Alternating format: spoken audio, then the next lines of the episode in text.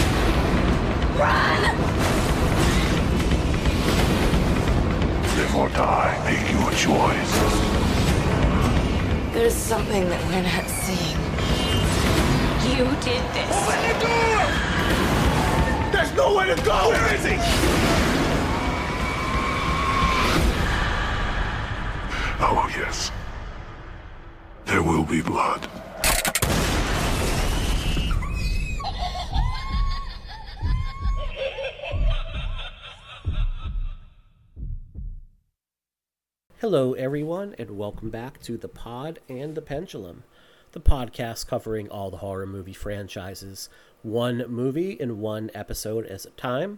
As always, I'm your host, Mike Snoonian, and we have returning acolytes this week. We've expanded the mix a little bit here, uh, returning to bring all of her knowledge of the Saw franchise, which, you know, thank God we have that here. Uh, we have Ari Hellraiser, Ari Powers Shab. Ari, how are we this week? Doing great. Super stoked to talk about this movie with you guys. Excellent. I am excited to have you on. And returning once again, he is the uh, co host of the Spectre Cinema Film Club. We have Mr. Devaughn Taylor. Devaughn, how are we? Hello, listeners. I'd like to play a game. For years, you have been listening to the Pod and Pendulum on your morning commute, and maybe you listen to half an episode and then you pause and claim to save it for later. But today, for this episode, if you like to survive, all you have to do is listen to the full two hour episode in one sitting. Hey, Are you suggesting that our listeners don't finish, that they give up on us midway through? Okay. That's also your it's 10 a.m. in Los Angeles, and we have you recording way too early voice right now. I actually didn't, but I didn't close last night though, so so I'm I'm fresh. This is maybe the Good freshest morning I've had on Pod and Pendulum in quite a minute. So Excellent. But we also have a special guest with us today. She is a contributor to Ghouls Magazine and also the reviews editor for THN and has bylines at Arrow Film. Let's welcome Kat Hughes for the first time as a guest on the Pod and the Pendulum. Kat, how are we? I am very good. Thank you for taking a chance on uh, this little Brit. I am very excited to talk all things Saw. Always happy to have the folks from overseas on. Always happy to go across the pond because, let's face it, the accent makes our show sound much smarter than it is. Well, I mean, you you say that. I just hope you guys can understand me. So I was at, at Fright Fest covering the media wall last weekend, and there was a Frenchman who every time I asked him a question, he asked me to repeat it, and then he eventually just went, "You have the worst accent of everybody on this media line. I cannot understand a word you say." And I'm like, "I'm really sorry. like, I'm so What sorry. that I'm from that? Nottingham and I'm common. I'm so sorry." perpetrating the French asshole like stereotype. Jeez. Exactly.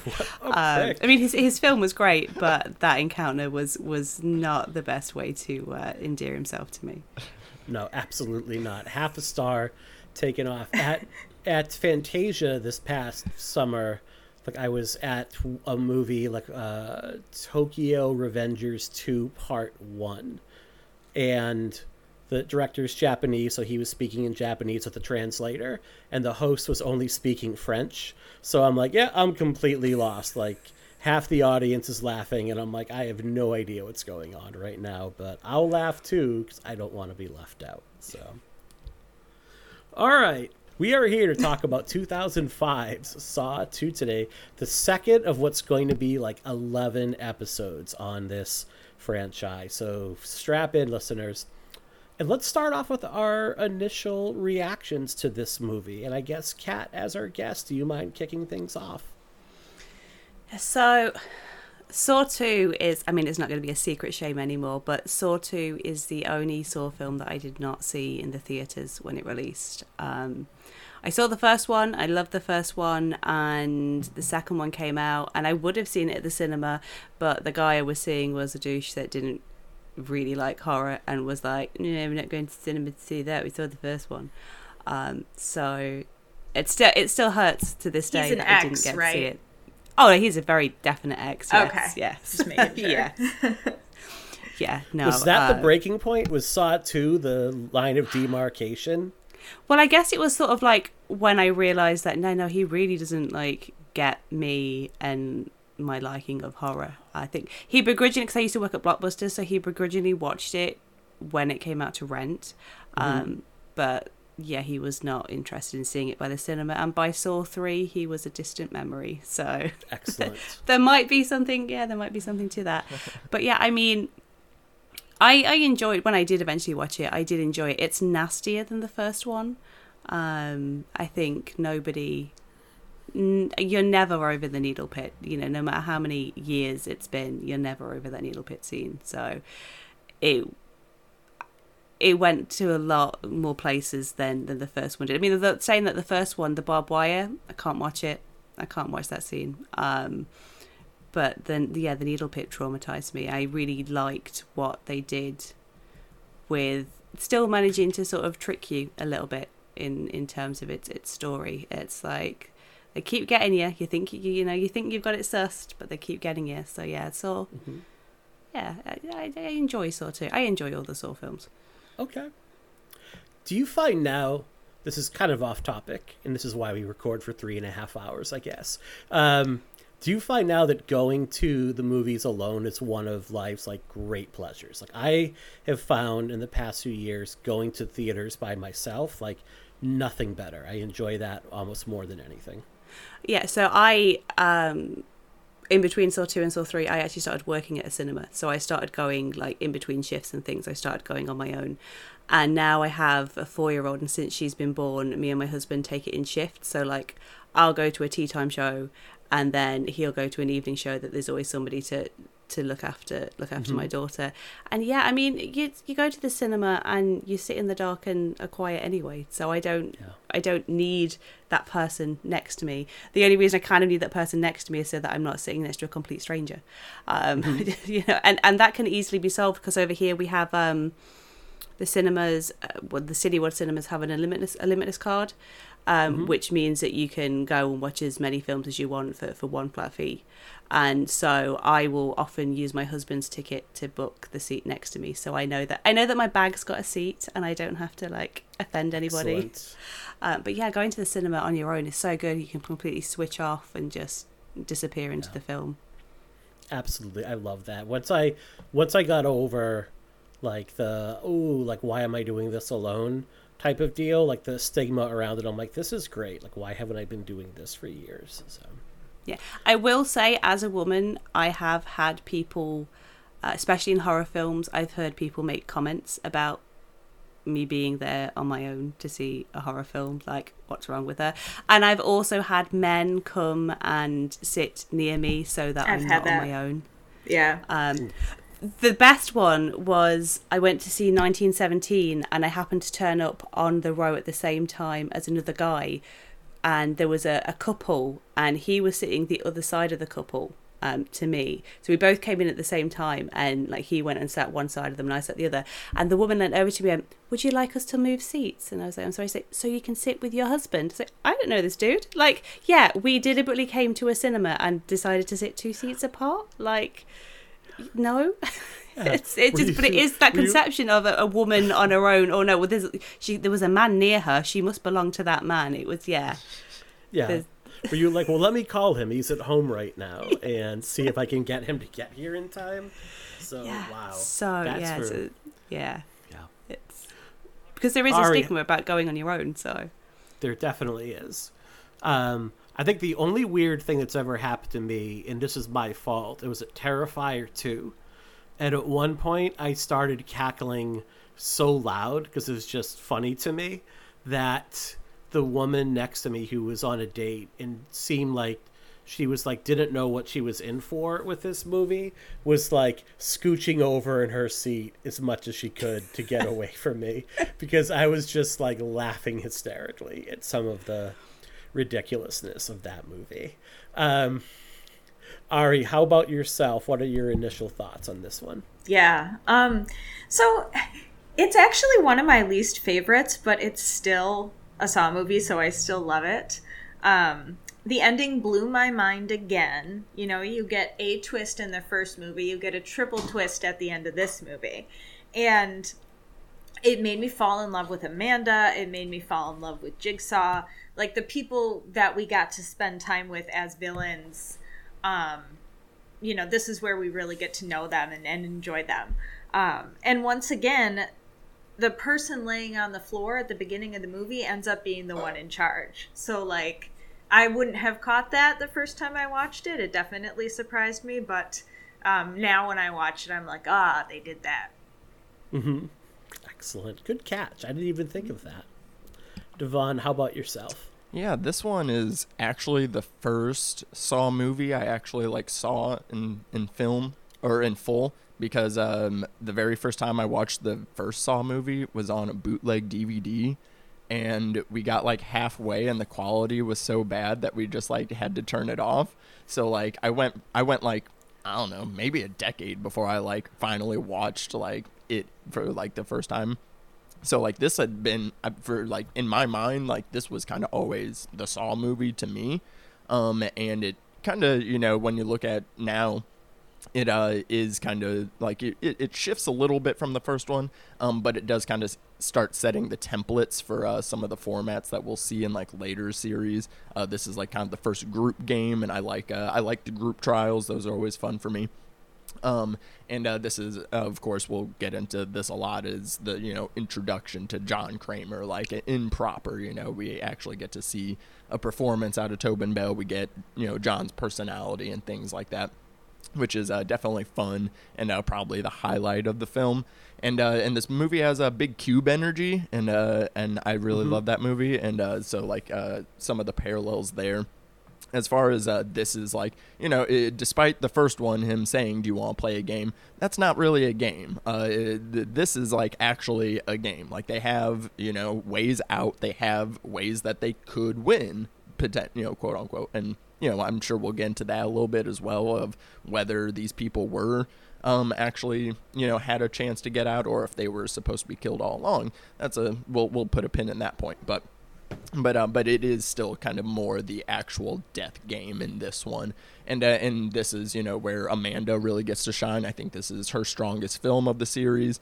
Um, you know, really just like you know, she really has to sell you know the you know one of the twists of this one. We get multiple twists in this one, but uh, she she really has to uh, kind of sell it, and um and and that's really fun to watch and like you know getting to see a you know what we think is going to be a final girl and it's like oh nope she's she's a villainess now. So um that that's really cool seeing. So Shawnee Smith has gotten to be a true final girl back in the blob but then now she's uh, gotten to be a, a villain as well you know? So one of the few that has uh, that that iconic distinction. So uh, shout out Shawnee Smith. Yeah, Shawnee Smith is like the co MVP of this movie. I would definitely agree, along with Tobin Bell. Um, but my least valuable player is the reason why this is the movie I, I tapped out on Saw after this entry. Uh, I hated this movie upon seeing it in the theaters. Like, really thought it was like absolute dreck. And I think that can be really only chalked up to the Donnie Wahlberg of it all. Like, former new kid on the block, just the lesser of the Wahlbergs, and that is saying something right there. He is. Oh, I think you're muted there, Ari. I was just cackling.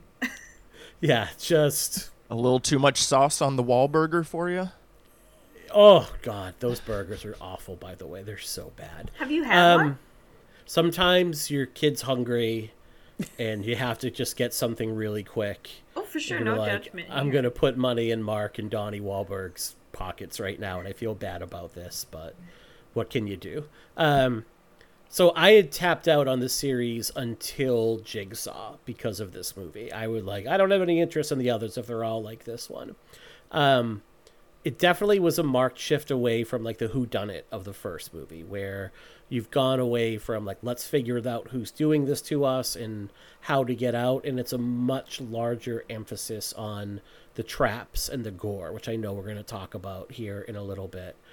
And rewatch like watching the whole series in order and like really binging them over like two days that i'm glad that we're doing this series because this will continue to be my least favorite of the series which nice is it's only going to go up from here which is great. And yeah, there are some like later entries that I think aren't that much better, but they're still better than this. Wow, this is uh, but this I'll, is kind of higher up on my list. So I'm intrigued to see what uh, these rankings are going to look like at the end of uh, at the end of the series. You know, I was thinking last night, Devaughn, when I was going over your notes and saw that this is one of your favorites. Like, we are so often on the opposite side of the tracks when it comes to movies. Like our tastes are so different from one another, and that's what's great. But I will not. I'll give my honest opinion without hopefully being too too too too harsh. Although, um, and I, I made a note here. You said how this is like nastier than the first movie, and I would agree. Like this is a lot nastier, and I just kind of made a note that like this is the Miss Jackson to Janet, basically. And for folks that hmm. get that reference, good on you. So you know, I find that interesting because I, I mean, I think this does up the gore and nasty level uh, to a degree, but not. We're still not there yet. Like we're still not in like the like true. I feel like that's gonna come in the next film as I think when mm-hmm. it really takes a big leap in the gore because uh, I mean, yeah, we I think we get you know it feels like it's a lot nastier because we also have a lot more people in this one. It's not just you know watching two guys kind of suffers through these things, um, uh, you know. So, but you know, for the most part, like a lot of the kills aren't like graphically nasty, but they are, uh, but they are like you know the situation itself. Like you you know like watching someone, you know, kind of burn alive. We're not even actually seeing him burn alive, but knowing that he's getting burnt alive, like that in mm-hmm. itself that's you know rough or like same with like the needle pits like not visually like you know bloody but we know like the situation and the context like that makes it feel nastier so it's like i feel like this yeah. is kind of the bridge movie into like this is the the springboard and then in once we get into three that's when it really takes off into just like every movie yep. trying to you know go past what they did in the last movie um but yeah, yeah, so this is like kind of a nice like little bridge movie interesting. Yeah, it feels like a bigger version of the first. So, how did this one come together? And Ari, you did a little uh, digging into us and how like Saw Two was put together. So, do you mind sure. taking the reins a bit? Yeah. So, it was immediately greenlit after the first movie's success. Um, it had a successful opening weekend, and it was directed by Darren Lynn Bousman, who would continue to be involved in the franchise later. Um, so producers needed a script for the sequel, but James Wan and Leigh Whannell were working on other things at the time. They were working on Dead Silence, which is also an awesome movie. Um, so Darren Lynn Bousman had directed music videos, and he had just completed a script for what he wanted his first film to be, which is called The Desperate. And he was trying to sell it to studios, but he was getting reactions that the script was too similar to Saw. And so eventually it was like, okay, well, why don't we use this as the jumping off point for Saw 2? And then Bousman, you can direct it. So Leigh Whannell helped him polish the script. He got input from James Wan on it just to make sure it like fit within the Saw universe, which is only, you know, at that point one other film, but still they wanted his input.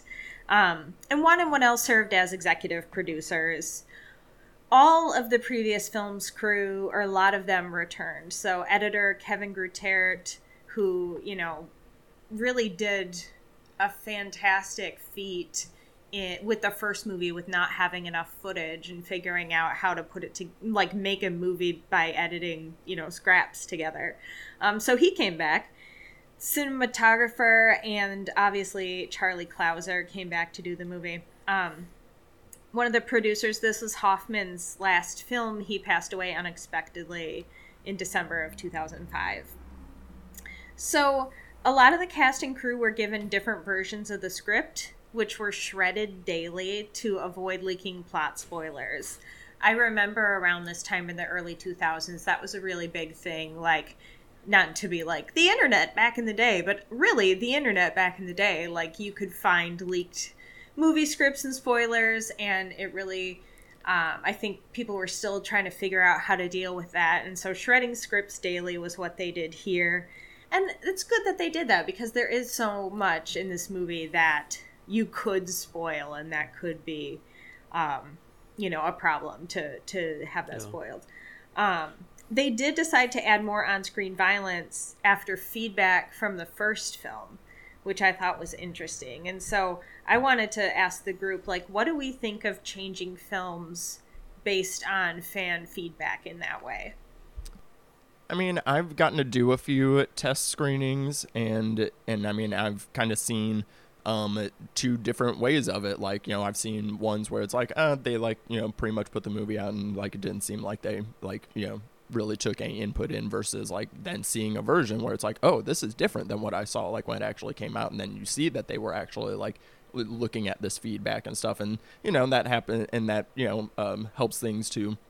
a, a negative degree sometimes, uh, aka the American version of The Descent, is kind of where you know the American audiences couldn't handle the the true bleak ending, so they're like no, and then the the studio caved in, and uh, you know, and then that's the ending we got. So it's like there, there's definitely negatives and positives uh, to it, but uh, I think it's just like I, I think it you know is just like what are you prioritizing, I guess um, whenever whenever you're like kind of making these films and and and but I like it for this series specifically because the series kind of has always felt uh, communal from the beginning like they really involved the audience you know in you know putting these movies out every year and like all these different you know like you know social media or not social media but like internet campaigns and things like that um it, you know it, it always like they've always like had the audiences like involved and i feel like that's really cool and ariel i know you love um, our uh, Fast and Furious comparisons for this franchise. Um, you know I do. Darren Lynn Bousman is the Justin Lin for this franchise. Justin Lin came into the Fast franchise and he kind of like, you know, like established what we uh, uh, you know, would know to be the Fast and Furious like kind of aesthetic in his ones, and you know, he kind of came and went through different ones, and I feel like that's uh Darren Lynn Bousman for these because he directed two, three, and four, or did he not do four? I can't remember. But yeah, so like two through four, and then Spiral. yeah. So so he yeah. did this. You know, he has this chunk, and then yeah, and then comes back for Spiral. Same like Justin Lin coming back. You know, after taking a few movies off. So uh, and Darren Lynn Bousman, I think establish uh, kind of the tone that of what you think of like when you think of the Saw movies, uh, in my opinion. I love that comparison. Thank you for saying that. You're welcome. Just for you. Kat, what say you? I mean, the first one was very much. I mean, I th- I don't know what the tagline was in America, but I think over here it was like seven. There was like, there was there was some quote uh, about seven for the first film, and the first one does feel very Fincher esque. Uh, but and this, I mean, this is around the time of Hostel, right? This is sort of same sort of same sort of era, and I'm guessing that that was what horror audiences would have gone to saw and been like, yeah, it's great, but like, there's also this other film called Hostel. Can we make it more like like that? And I do I do think it works, and I think that the violence in this one, it's right we were saying earlier, being a bridge. I think the thing that makes Saw and Saw 2 work so well for me is that all of the traps I can imagine myself in to a degree. Like I we've all been you know we've all like pricked our finger so you can imagine what it must feel like to be in that pit of needles um you know we've all cut ourselves so you can imagine what it feels like to have to like purposely put your arm into a razor blade box. By the time we get to three, and you know some dudes like limbs are all rotating at different angles, I can't relate to that. I can say that it looks pretty gross and is probably very painful, but I have no basis of comparison. So I liked how they did push the the violence, but they still did it in a in a psychological way to sort of really get a reaction out of the audience. Yeah. I don't necessarily have a problem getting audience feedback as you're developing a movie. Because you're trying to cater something to the crowd and if you're like well where do we what direction do we want to go in? That's not necessarily bad feedback but i think to like kind of build on devaughn's point it's tougher when it feels like it's a movie by committee. I think we see this a lot more now where there's a lot of talk of like well this movie has to hit all four quadrants and you look at the marvel movies that don't feel like there's any ownership on any of them it just feels like they're an assembly line um, meant to cater to specific audiences, and that's when I have an issue with it. Uh, specifically, it's like, well, we're going to like change the ending of this movie because uh, of uh, what audiences say. This is more like, all right, well, we did we're pretty successful with this first movie. Here's where we want to go with it. I had a, a quick note here on the script because I was watching like the making of with this, and I think the producers talked about telling like Bousman after the first movie, like he was about to sell the script after the success of Saw, and like Lionsgate reached out and they're like, "Don't sell it to anybody. Like we're gonna make you an offer, just don't sign with anybody else. We have an idea." And that's when they pitched him on kind of um, changing the script up. And it's funny because I know Whannell has like a story credit with this. I actually got to see James Wan and Leigh Whannell talk about Saw 2 before it came out. Like they were at a Fangoria convention in New Jersey that some friends and I drove down for. And they were super nice, super engaged. But they're like, yeah, we really have nothing to do with Saw 2. Like they asked us, you know, what are your ideas for it and what do you want to do? Like, do you want to come back, write it, and you direct it? And they're like, we don't want to do that. We have no interest. So they, I think like Wan was like, I'm an executive producer, but like in name only. It's like I had no ideas, and they were really forthcoming. And I remember like laughing to myself. I'm like, we're never gonna hear from these guys again. Like, what a couple of chuckleheads. Like, they have no ideas. like, we'll never. James Wan will be like a like the Harvey Danger of horror movies, like one and done. And boy, was I wrong. Thankfully, was I wrong. So I found that interesting.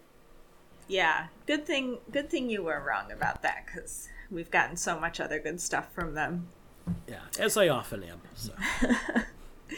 So um, it did really well at the box office. It came out on October 28th. So, you know, if it's Halloween, it must be Saw. That went on for years. And I'm reading a note here. I'm not sure who wrote it down, but thank you, whoever wrote this down. Saw 2 has the largest domestic box office of the series, pulling in just over 87 million, making almost 32 million in the first weekend alone and almost 153 million for a worldwide total, about 50 million more than Saw. And this is on a very low budget of 5 million. So, as we said in the first episode of our series, this franchise prints money. Uh, and then it made even more on home video. I was just gonna say I, I've always thought that that tagline, "If it's Halloween, it must be Saw," is like one of the like goofiest like cornball things you can have for Mhm. like a franchise like this. Like it doesn't even make sense. Like when you like kind of say it and you're like, wait, if it's Halloween, like the day must be Saw, the mood is Saw. Like what is Saw exactly? You know, we are It Saw. doesn't matter. We are We don't Saw. question it. We just go with it. it's just so funny. It is funny. Yeah. This is like Blumhouse before there was Blumhouse. Like low budget, Yep. young directors that are kind of like creatively hungry, don't really interfere with their work, and we can make a lot of money with very little overhead. Um, you know, I put a note in here like its first week, it sells four million DVDs, and and that's Valentine's Day 2006. So like two and a half million copies sold the first day. So that that's a lot of folks going like, oh shit, the store is out of roses and chocolate. So, like, Kat, did your ex like give you Saw Two as a Valentine's Day gift? No, I said I mean he, he was he was too cheap. Like I said, I worked Okay. at Blockbusters and we rented it. But I, I I used to work in the cinema and I know there was always a a thing with Saw was obviously out at Halloween, but there wasn't necessarily any other horror content. And people are mm-hmm. always like, "Oh, why isn't there horror films coming out at Halloween?" They don't really do that well unless it's something like a Saw or a, a Halloween it's really hard to get people into theaters around that time because everyone's got Halloween parties or like scare attractions that they're going to.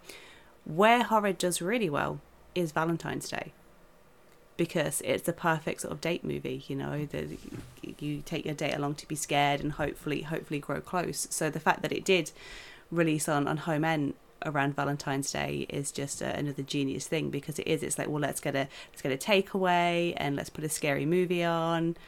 You know, there's this whole thing where like watching a scary movie, you know, is, is linked to sex intrinsically because that's a sort of survival mode sort of kicks in. So yeah, I think it was clever, clever planning from the guys that that figured Yeah. out that yeah, we can release it then, and they obviously made a lot of a lot of money. Yeah, it obviously worked. I mean, that's back at a time when DVDs are probably like 20 bucks or more. So you figure that first week alone, you're making about $80 million just in DVDs. Like, that's crazy. But yeah. Want to talk some traps? Oh, we have to. We have Let's talk some traps. So from this point on in the franchise, you know, we talked about this a little bit in the first episode too. The traps in the first movie, that's not really what the first movie is about. But in this movie and in many of the sequels going forward, the traps are the bread and butter. So um, there are a lot of them to talk through. David Hackl, who's the film's production designer, he took three weeks to construct 27 different sets on a single st- sound stage. That's kind of a hard sentence to say. Um, Billy the puppet was used to give instructions to Jigsaw's victims. He was originally created out of paper towel rolls and paper mache, but given the larger budget for the sequel, Billy was upgraded with remote control eyes and mouth, and I think that's a nice glow up for Billy. Um, so, some of the traps, of course, there's the big ones we got to talk through, but what do you want to start with? Like, does anybody have a favorite trap or one that really sticks with them out of this movie? I so I wanted to start because so I was I was browsing the uh, the Saw wiki, um, you know, because uh, we're we're trying to do like a top ten like list of traps like through Spectre like a voted thing like in October or something. Um, uh, so I was so I'm looking through the wiki and so so with some terminology here, uh, the the way that they refer to certain things is like there's traps and then there's games but then there but then they refer to like the overall like the arcing thing as trials. So i find that interesting how there's like distinct uh, even terminology you know here in the saw universe.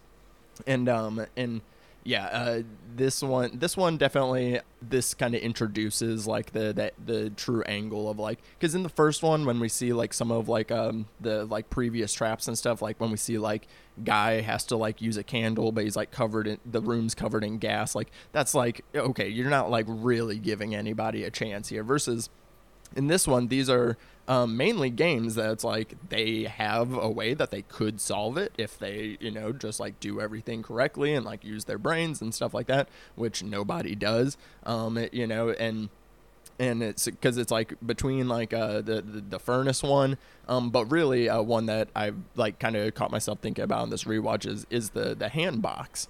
Because that trap is actually pretty easy but it comes in a point though where the gas has been in them for so long so she's going crazy she's panicking. And if she literally just looked at this thing for 30 seconds you know and like you literally put one hand in and then you use your other hand to like widen it so you can like pull it out. Boom. It's done. She puts her second hand in after she's already spilt the syringe because she's just like delirious at that point. So it's like that's literally one of the easiest traps but because of like the state you're in so it's like and and you kind of see that with the furnace one too it's like if you guys would just like i know you're like panicking obviously you're in this like kind of crazy situation but it's just like man if you like the the the, the one guy uh, jonas he's the only one that's like hey let's think of a game plan let's look at the thing and everybody else is just like ah we, we need this syringe ah go you know so it's like everybody if you would just take 30 seconds, uh, you know, because not all of these are on timers. Some of them are.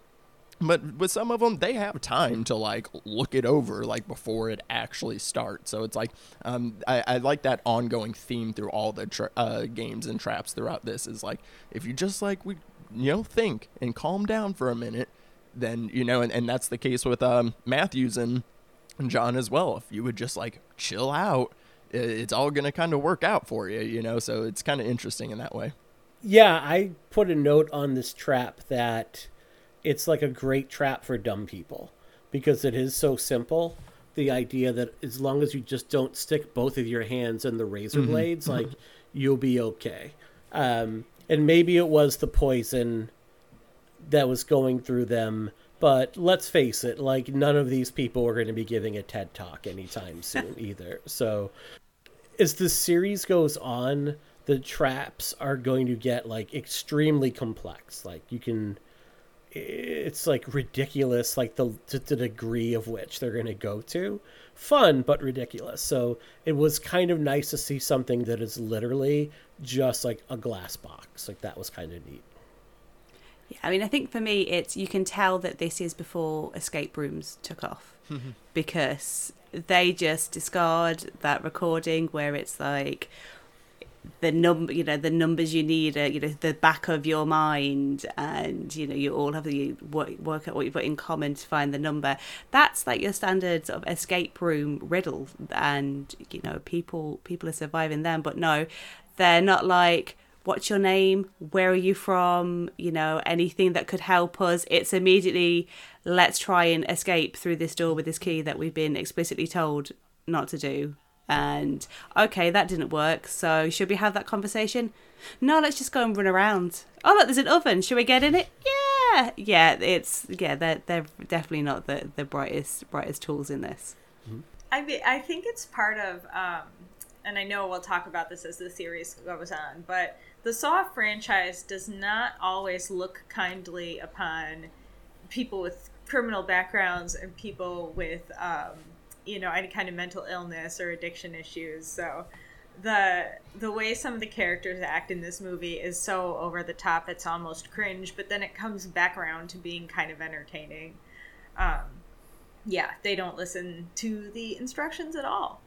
Um, we mentioned the needle pit briefly earlier, but do we want to talk more about that? Because I feel like that's the standout one for most yeah people. let's talk about movie. it let's talk about that what are your thoughts on it Ariel Um, well, I think for one thing, Amanda couldn't have known that she was gonna go in the needle pit. Like, when you think back on this and you know Amanda's involved in the whole thing, like, she chooses not to wear shoes. She chooses to lay face down on the floor and wake up last. Like, she's orchestrated this whole thing, so she's made a bunch of choices. She couldn't have known that she was going to get tossed in the needle pit. And so it is another trial for her, even though Jigsaw didn't necessarily set out to have it be for her.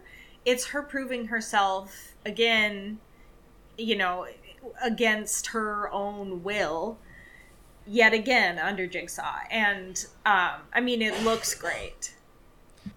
And it looks, it, I think it's like you said, Kat, like we know what it is to like prick our finger. And so you, you can imagine how horrible it would be to fall into a bathtub full of needles. Yeah, it's like one of the like most common fears, you know, if people like, you know, really don't like needles. Like I get tattooed a bunch so they don't really bother me, but um but I mean a pit of them would bother me. And and yeah, it's it's interesting like you said like because whenever you're like thinking about like yeah, that she like kind of planned all this, but then it's like, "Oh no, like that wasn't her that wasn't her game. That was for uh the other guy."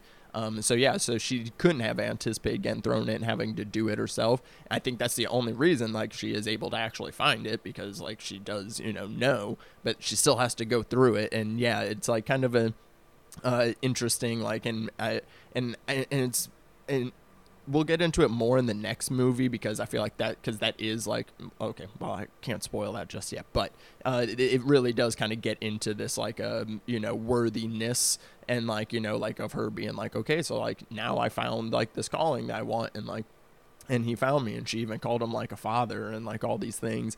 And then like her i feel like that is like kind of what motivated her through the needle pit is like oh hey if i do this and like really show how committed and down i am for the cause then like you know i'm gonna get a reward or i'm gonna get this and like and then that's what she does get like uh, in the third movie it's like okay well now you have a game to run yourself now because i feel like in this I don't know. I don't think she planned as much in this. I think a lot of this was just following his directions and like doing the stuff. Like, cause like they show like he's drawing the traps and stuff, and then she's like just bringing bodies into the room. Like, see, hey, look, um, and it, you know, so it's like I feel like this one is a lot of like her following direction and like showing her like loyalty, and then in three is him testing her, being like, okay, that now I want to actually see you run a game. I want to see you design all these traps and like and really prove that you are my worthy successor or not. Uh, so yeah, it's a, it's the start of a really uh, fun, uh, you know, sub villain arc.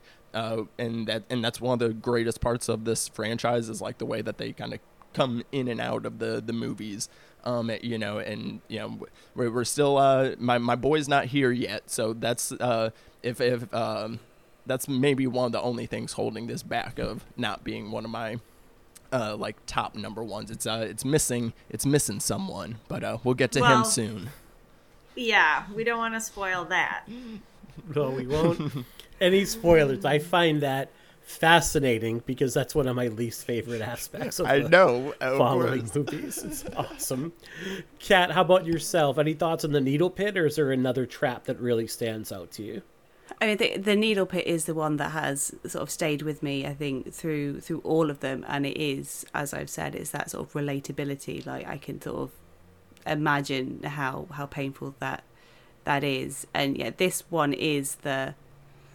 She's already proved herself prepared to save herself through surviving the the reverse bear trap, but this is the. But have you got what it takes to be me? It's you know live through this ordeal? Can you do this to people?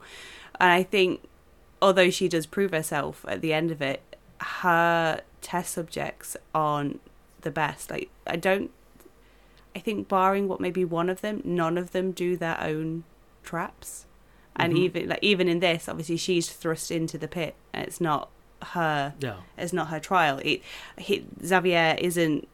He's not learning anything he is you know his tape is told that you know you're always you know uh, manipulating other people and forcing your will onto other people and that's exactly what he does here so i kind of feel kind of feel sorry for amanda that she's in a way i feel she is wanting some of these people at least to experience that epiphany that she had by being saved through these traps but she's not presented with that opportunity here because these people are just so closed-minded that they're not prepared to Yeah. even attempt to even listen listen to a simple recording.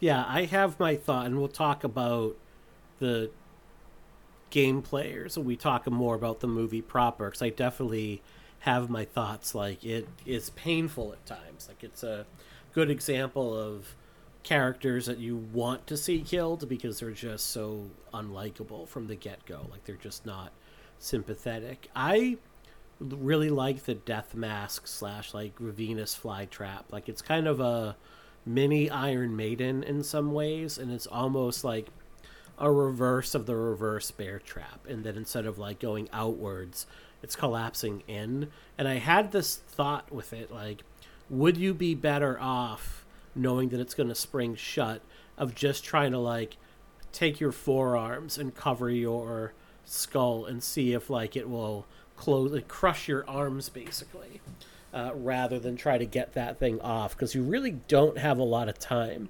um, or that would be my only way of like possibly trying to survive it because i don't think i'm gouging out my eyeball in any circumstance but i I'm like dead the in every trap because I do not Yeah. think of stuff like that. Like I've never thought to do that, and I'm just Mhm. like, well, he did his best. Yeah, I mean, I'm Yeah. terrible. I'm terrible with eyes. Full stop. So like, I can't even get water in my eyes. So there ain't no way that I'm like, yeah, that I'm going after a key that's behind it. That's not. That's not happening. That's a yeah, that's a tough one, and and this is a good place to introduce um, a, a segment I'll sprinkle in is uh, Jigsaw sick as burns. uh, because uh, he's a sassy mofo, and in in the tape before this, uh, before the Venus flytrap, he says uh, one of my favorites. So far, in what could loosely be called your life, you've made it a living watching others. Like, god damn, get him, Jigsaw. Judgmental. That's one thing you can say about Jigsaw. He is a very judgmental motherfucker. Like that is definitely yes, that is his core trait of his. attribute. but also like Jigsaw is like a jack of all trades. Like here he is, like not only is he building and designing all of these traps, but he's doing eye surgery, like some pretty, you know. I mean, well- and granted, Well, we Who- learn he has an engineering background later, so like he's a he's a very prolific, smart guy for sure.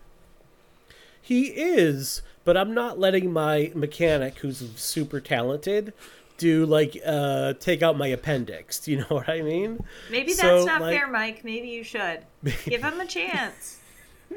Cars and people are very similar. I don't think he's in my network. Is the problem? So I'm That is worried the about what the bill would look like. It's really the health insurance industry is such a scam. And we'll get into Um, that in a few weeks. Absolutely will. John is the But, John like- is the type of guy that would say, "I am I am neither the judge, jury, nor executor." Uh, Well, he says that here. I mean, he definitely tries to play the technically card. It will definitely talk about that. Technically, I'm not a murderer. I haven't killed anybody, you know. Like, I would not. I would imagine that, like, John's legal team would be quitting in droves faster than Trump's. Like, every time Trump opens his mouth, like, three lawyers quit. They're like, I can't defend this. Tr- this yeah, joke." what legal team? John's the type of guy that would be like, Right. "I'm representing myself." That is Oh. exactly who he is. Oh my god, that is so true. Oh, you are. You know what? You're absolutely right. Um, but Mike is very spry for like just getting out of traumatic eye surgery. Like, doesn't seem to be very groggy. You know, looking pretty good. Not going like, why is half of my face burning up? So, Yeah. I don't know.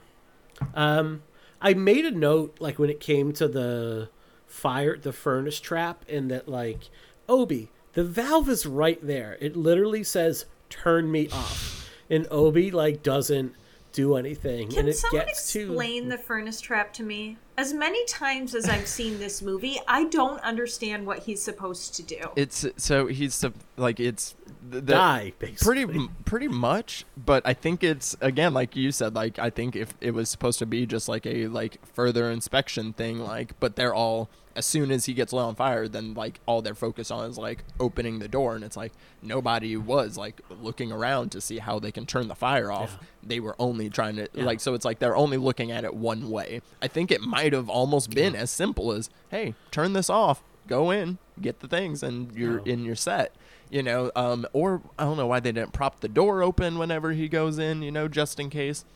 Um but yeah the the the because the chain on one of the syringes was hooked to the the the thing that the door and like the the ignition i guess uh, yeah, it's a, it's kind of a weird one, but I think it's also like uh, kind of like what we're saying is like it looks like it's like kind of like a kind of crazy one, but it's like eh, it might have been just as simple as turning it off, but we'll never know.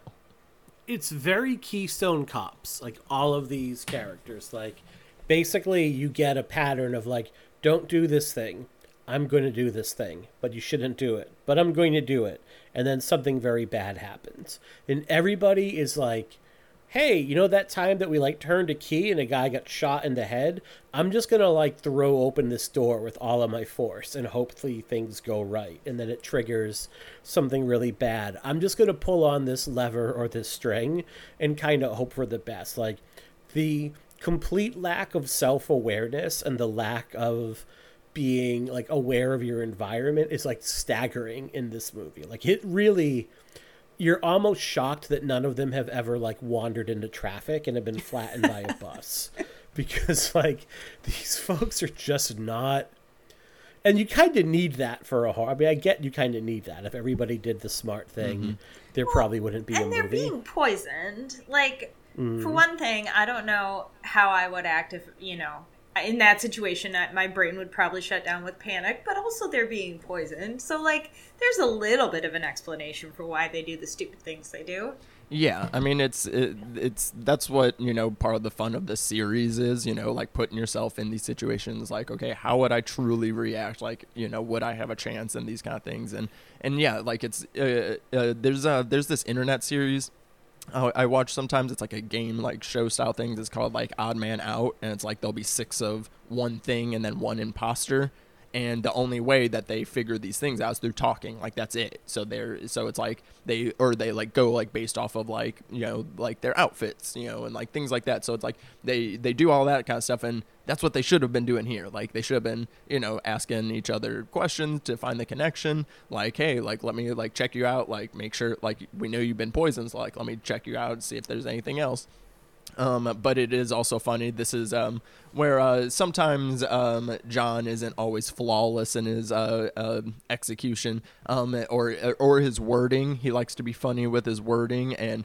says uh, the answer is in the back of your mind. he puts the numbers on the back of their neck. Okay, your your neck is not your mind, John. So uh, yeah, he he again he's not a doctor. He doesn't know these things, I guess. But uh, Mhm. yeah, wording wording matters, John.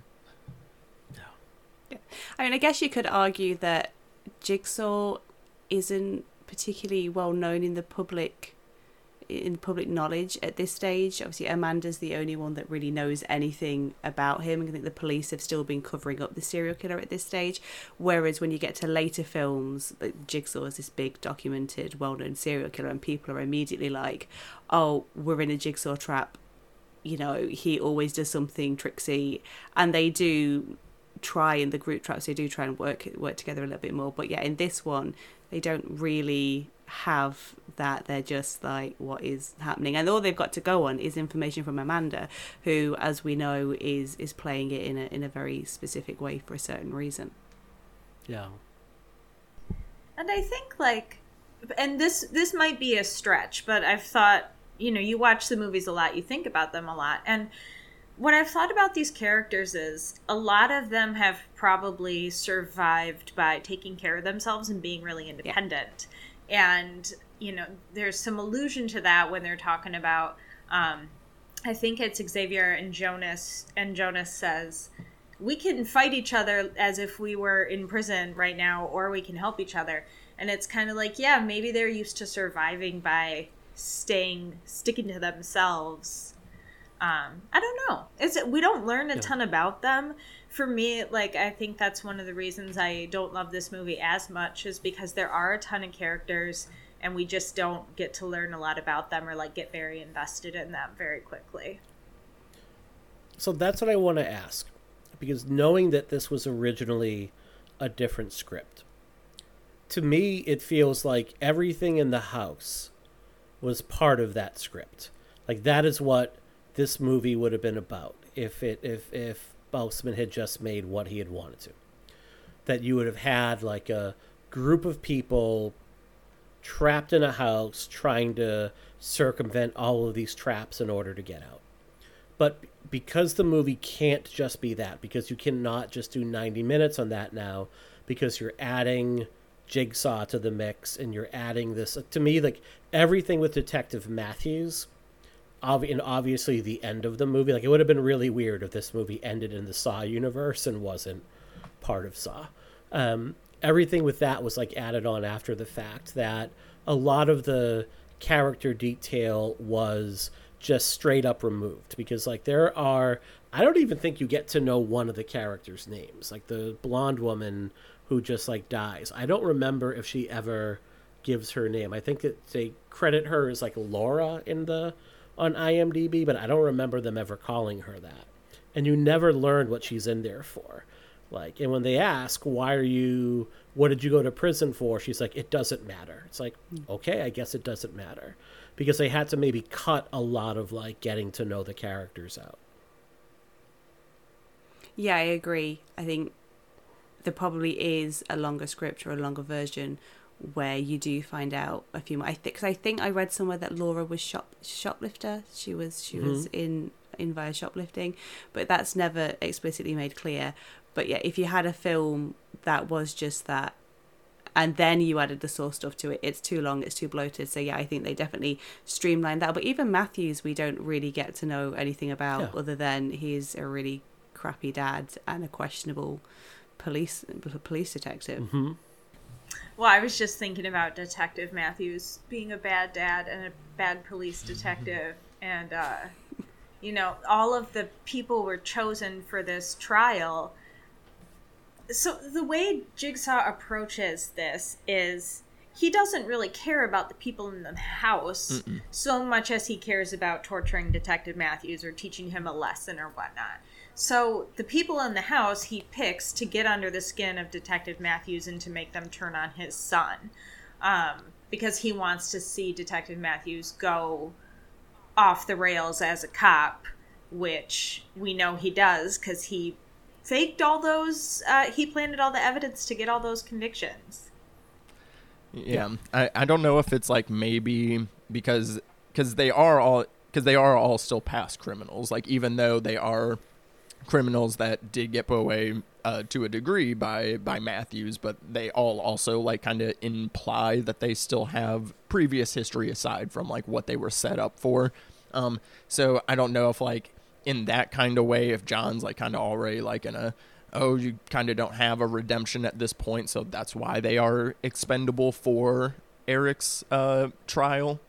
I guess. Um, but yeah, like I, I found myself thinking about that on this rewatch. I was like, ah, it's kind of shitty, John. Uh, you know, like, um, and because, but then it, again, it's like kind of a trope that we see uh, in, in other films as well. Like, you know, uh, using other people for like other people's trial. Like we see that in three, we see that in six, um, uh, four.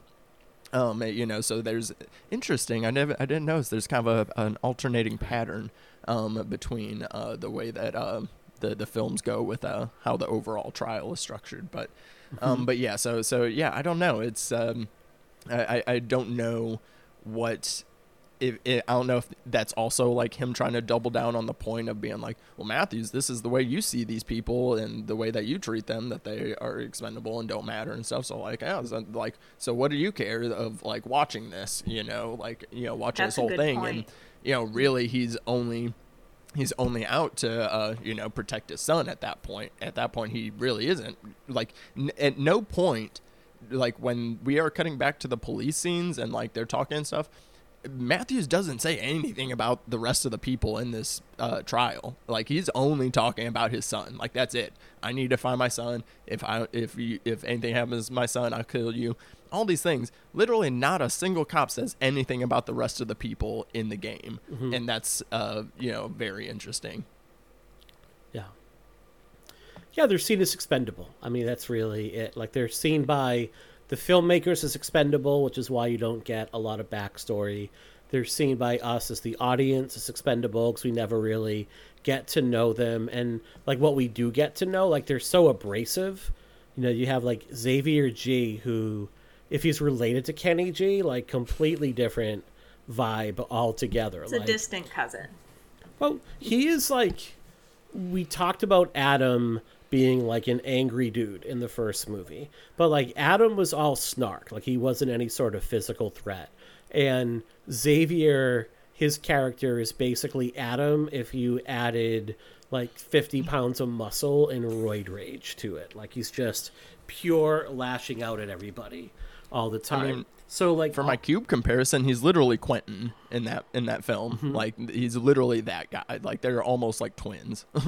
yeah, it just feels like these these whatever development there was was like cut in order to kind of like smash these two scripts together. Is my was my take on it. So it's just like nobody to really latch onto, and as an audience, like let's face it, I think we would be disappointed if the tact the movie took was like, and everybody get out of their trap safely, and they lived happily ever after. Like they would be like, what? Like this is not what I paid to see. The other thought I had as we're talking, you know, Kat, you had mentioned that maybe you had read like Laura was maybe guilty of shoplifting. There's no sense of scale when it comes to Jigsaw and his punishment. Like it's basically death or nothing. So you have like Laura who may have shoplifted like a blouse or some lip gloss or maybe food, like maybe she was poor and needed to eat. And then you have Amanda who just possessed drugs. Like she was went to prison for possession.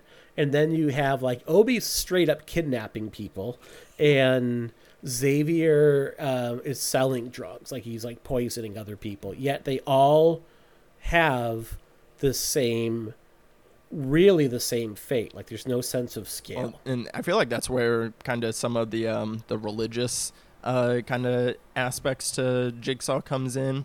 Um, I mean, it never explicitly like ever like comes into anything in the in any of the series, but he uses you know like those specific words like salvation and uh, stuff Mm-hmm. like that, and and and with this approach, like having the no scale, like it's kind of basically like the way people are like, hey, a sin's a sin, you know, like it doesn't matter Mm-hmm. if it's a big one, a small one, and so like it kind of again like has um these like kind of religious undertones in the way that um you know that uh, he kind of becomes this you know messiah figure over time and like you know we see him past his death all these things you know so it's like uh, this is i feel like maybe kind of uh, planting it's planting the seeds uh, for for some of that as uh, as far as again in, in the way that he does kind of use the the police system to tie in that kind of stuff is uh, is really interesting. This is uh, this is uh, the beginning of uh, John's ACAB uh, odyssey through through Yeah. the next films. Yeah, and that's going to continue. You know, we talked about how he's very harsh on folks that are criminals or have mental health problems, but if there is a through line that runs through all of the Saw movies, it's like all cops are bastards and all cops are incompetent. Mm-hmm. like that pretty much is going to carry all the way through, which is great. I'm here for it. Love to see it. On board with that. If if this whole franchise was just like Jigsaw kidnapping cops and just putting them through it, like he is the hero that we need for our time. It wouldn't even be a villain at that point. But before we talk more about Jigsaw him, let's talk about our main cop here because I have some thoughts on Detective Matthews. But how do we see him as a protagonist for this movie?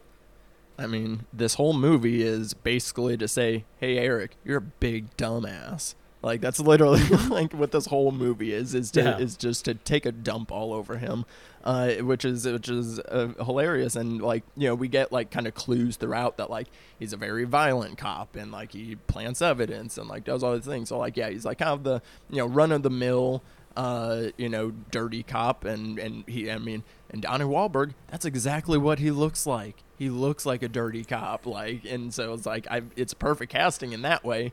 Um, is his uh, performance all that great? I mean, I think he's fine. I think it's, uh, I think he, um, his kind of like because he is like so like so serious like i feel like when you're doing these movies like yeah these movies take themselves seriously but like as a performer i feel like you're kind of in on like oh you know we know what we're doing here i feel like he like he was just taking this so seriously and that makes it even I more comical like his like interactions I- with um, john are like even more comical because like he is so serious and it's hilarious See, I don't see any comic relief in any of these movies until you get to Spiral. Well, well, we I find really it don't. funny Like, though. there is- it's un like the movie. This series is unintentionally hilarious, but it's like only because of like the way that we watch these films as like kind of knowing them as the Saw movies. But like, Mm-hmm. yeah, there definitely is no like actual comedy until like way later. I don't see him as the protagonist. Um, for me, it is Amanda and and John who who are the protagonists, and I don't know if that's just the fact that I've been brought up on horror franchises and following certain characters through films. So as soon as I see a familiar face, I'm like, oh, so they're my main character. Um, so I don't necessarily view him as the protagonist. There's nothing particularly interesting about him to me. Um, if we're talking about the the police, Kerry is the one that I'm more interested in. Who again we see briefly in in the first Saw film.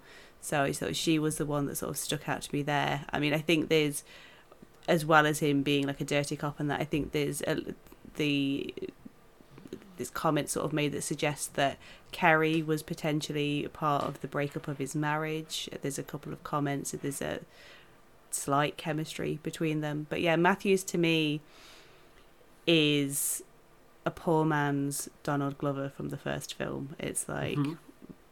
we gave them a cop the first time around, and that kind of worked. So let's let's bring hmm. it back. But yeah, they, he he gets very lost amongst I mean, you can't put him against Tobin Bell. I mean, this he came up from New Kids on the Block, and then he's sitting across the across the Yeah. table from from Tobin Bell. I mean, Yeah, that's he was hanging that's tough. not fair. yes, exactly. We had to hang tough, didn't he, against Tobin Bell? Because Yeah. that's uh, yeah, that was just mean from Darren Lynn Bousman. That was. I think um, throughout the franchise, another theme that we'll explore is how Jigsaw views and values family, which is another connection to Fast and Furious. Yeah. I'm just saying. um, and I really think Jigsaw punishes, in particular, people who he sees as bad father figures. Um, you know, we saw it with Dr. Gordon previously and you know we're seeing it here with eric matthews and future films will explore the family themes even more um, but i mean eric matthews is is a great bad dad to punish I finally seen a Fast and Furious movie. which one did you watch Well, we're going to start in order. We okay have to start with part I, one. I agree i just i don't know Which part do like Vin Diesel and Paul Walker kiss? Like, what one do they eventually? Mm, that's in. that's in the spin-off short film Okay. because like that whole movie is just the romantic tension between those two and then the other bearded guy that like fights Paul Walker a lot. Like there's just I'm like just let them be together. i ship Is it what I'm saying. Yeah, So- There's an episode of American Dad where that is the version of the Fast and the Furious that is is is Vin and is Vin and Paul hooking up. They should it should be. I mean like they are clearly in love with one another. No, no, no. It, but it's it's uh it, it's it's Brian and Rome. Those are the past scorned lovers, and that's the that's the relationship, the tension I'm in for. Uh, and Brian and Dom, they respect each other to a to a horny Okay. degree. I will agree that like casting Donnie Wahlberg is like it's good casting from a like he just exudes corrupt cop, divorced dad, shitty husband, horrible father energy. Like he exudes it from his pores like Dunkin' Donuts French vanilla. I mean, it is. And I had this thought. You know the movie Twins with Schwarzenegger and DeVito? go on where is this going concept is like Schwarzenegger gets all the good stuff and DeVito all the garbage. So if you had to do like a Boston version of Twins, on one side you would have like say maybe Matt Damon or Ben Affleck or Tom Brady. You know, not that Affleck's perfect, but he can direct the hell out of a movie. Married J Lo, so good for him. Um, and you know Matt Damon seems pretty chill. I like him in pretty much everything I see. He supports teachers unions. They would be the Schwarzenegger, and then like the garbage side of Boston would be like Donnie Wahlberg and Mark Wahlberg, like the garbage worst parts. He's just loud, abrasive, and then to your point, Kat, about like it's cruel to put him against Tobin Bell.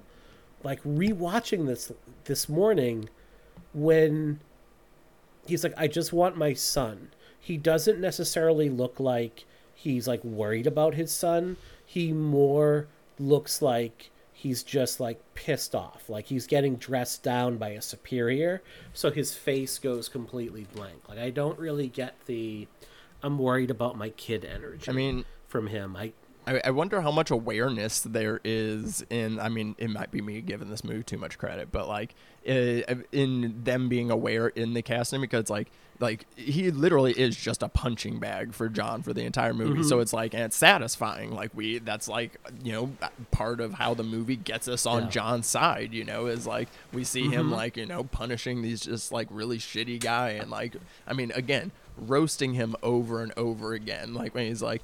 Uh, he's like, who is that? He's like, it's your son. Don't you remember? like, just like things mm-hmm. like that. Like, I mean, he is literally just like, uh, like you know, fucking with him at like all costs. It's like it's almost satisfying that like not only is it a shitty person, but it's also somebody with the face of Donnie Wahlberg getting, uh, you know, punished in this way. that's the detective matthews they gave medals to Yes. Yes, good point. Well, let's let's talk about his his uh, foil in this movie. And Kat, you mentioned how you know, you mentioned how you feel like Jigsaw is the protagonist of this movie. So this is the first one we really get to know Jigsaw. So what do you think? How do you think he fares in this movie? I mean, it's a great it's a great performance from from Tobin Bell. The fact that the first film he is asleep for most of it, or you know, we're seeing him in hospital beds, and here he's the fact that he still has strength when he's clearly been dressed up to appear weak. He's obviously we we know from the first film that he's got cancer and he's hooked up to he's got IVs, he's got an oxygen mask, and yet there's still so much strength and power that comes through. Like just this man, the way his man's brain works, he know. I mean, he knows he he knows exactly. He, he knows that the kid is just a couple of meters away, and he never, you know, I mean, I would not want to play poker with with John Kramer, uh, because that guy would be too much. Um, but just it's just that he's, you know, it's a smart villain. I don't think the horror franchise, you know, was built on your Jasons and your your Michael Myers, these big like hunking lumps that were just going around hacking people together. You you had then you had your Freddys and you, your Pinheads who would you know who were a little bit more articulate and a bit more brain power. But John Kramer just runs circles around them all. Like he is like twenty steps ahead of everybody. And it's it's this film where you realize just how clever he is because as ariel said earlier this is not just a one twist like oh i wasn't really dead. This is you know that video feed isn't live. That person's not who you thought he was. Here's your son here. There's just twist upon twist upon twist Mhm. and just the the mind that could construct that you have to you have to give respect to. Does it feel like he has contingency plans upon contingency plans? Like Ariel had said how, and you had said how it wasn't supposed to be Amanda that goes in the pit. Like the game plays out differently than expected. Do you feel like he always has a backup plan for his backup plan? Oh yeah, I think he's very much like he obviously he's an engineer, so and you know an architect. He's used to making plans, and I I imagine very much that he has as he's planning them, he's thought about well, what if he throws somebody else in? What does that mean? Um, what if somebody goes to the door? Uh, because that could have been any one of them, and therefore you know that would then throw off the needle pick because Mhm. everyone's got their own specific task you know it could have been obi um, and i think he has thought th- the way that he set the traps up is they're kind of specific to the people but it doesn't necessarily matter if somebody else does them it's not as you know you have spent your life looking at people now you have to you know take that part of yourself away they're not that specific to the people so yeah i think he's definitely got like a b c d in, in terms of plans Got which it. again as a very organized person i, I have to respect that hmm Ari, how do you think he evolves in this one? I think um, he's he's good at having backup plans, and he really has a singular focus. Like Detective Matthews is his purpose in this movie. He wants to torture Detective Matthews and taunt him with his son and see if he can get him to just follow the rules for a short amount of time and get rewarded for it. So, the things going on with the people in the house, I think he does care about those trials as well. But if things go wrong in the house, that's not really what he's doing here. Like, he's he's torturing Detective Matthews. That is his singular focus. And it's on Amanda to kind of manage the house once that's up and going. So, I think something we learned about Jigsaw in this movie is that like he's really laser focused and it you know the wheels can start to fall off but things can still keep going the way he's engineered it and to be an intimidating villain while you're eating soup like he's the opposite of the shape you know he's the opposite of jason Voorhees with a machete and a hockey mask like he's an old man sitting down in a wheelchair with his robe on connected to ivs eating soup and he's still scary as hell and in Mhm. control he's in complete control Oh. What do you. What? Are you gonna ask me what kind of soup was it you know, I'm actually genuinely curious. What do you think of this idea of like he knows how things have played out in the house already. Because what we learn at the end of this movie is like, oh, this has all been pre-recorded and the feed is being sent in from another home. So he has, like as always, knowledge that the everybody else does not have. So he can kind of plan around that as well. mean, what do you think of the game that he sets up for Detective Matthews? Because to me, it feels like the most fair game of anything in any of these movies, and it's like it's very simple, and I'm going to tell you the rule. Just sit down, talk to me, and listen. All you have to do is sit here and do nothing, and you will get your son back. But he knows, like, it is impossible. Absolutely impossible that Matthews is going to succeed. I mean, I think the setup of the trial really says a lot about John's personality, and that's what I love about this movie. I mean, like, yeah, like, I mean, uh, uh, Tobin Bell just saucing it up this entire movie, and and that's the thing with John. Like, one, this guy, he's a camp icon, okay? Because this whole thing is camp. He's a performer too, because he is the worst type of genius that he not only knows he's smarter than you, but he also has to demonstrate it. And that's like, you know, like through this elaborate thing that is still simple, but like when you think of all the effort that he had to put in to do it, like he's he's like he's like a Batman brain, like you know when you think of uh, the contingency plans. I also made a tweet comparing uh, the uh, the uh, apprentices as uh, different Robins. Uh, you can go find that. Uh, and but this is like, and with him having you know cancer, it like kind of taps into that idea of like you know, well, what's a man with nothing to lose? Uh, but what does he have? You know, infinite time. Like then that's all John has. He has time to think. He is like unlocked uh, the hundred percent of his brain or whatever, and he is like, you know, he's he's doing, ev- he's got everything going on at once, all these backup plans, all these. He's worried about the performance at hand right now. Like he's literally. uh, I mean, yes, he has obviously uh, his other people, but like he's like the the you know this is a three person play that he wrote, directed, is editing, uh, sound designing, engineering. You know, so it's like uh, it, it's it is just like super admirable to watch, and then just to watch him be sassy on top of it, and you know do power play things like, hey, uh, can you give me a glass of water? I would really like that. And he's like shakes the glass at him and like literally makes this man get him water while they're talking, just to be like, see, like I, control everything, and I love that for him. Uh, he's a he's a he's a he's a sassy man and uh and and I live for him. So like this is such a like really great like coming out party. Uh, I mean possibly uh for John Kramer. Yeah. Well, the other side of that is Amanda and Kat. You had also mentioned uh, Detective Kerry as well, and I think they are interesting flip sides of a coin because Amanda is man- trying to maneuver, not manipulate so much as maneuver the characters in her game and say like, look, don't do this thing. You you don't turn the key like you're told not to. They don't listen and someone dies. And throughout it, like she's trying to steer things along to really help them, maybe kind of offer them some cheats so they can survive, and yet no one is listening to her.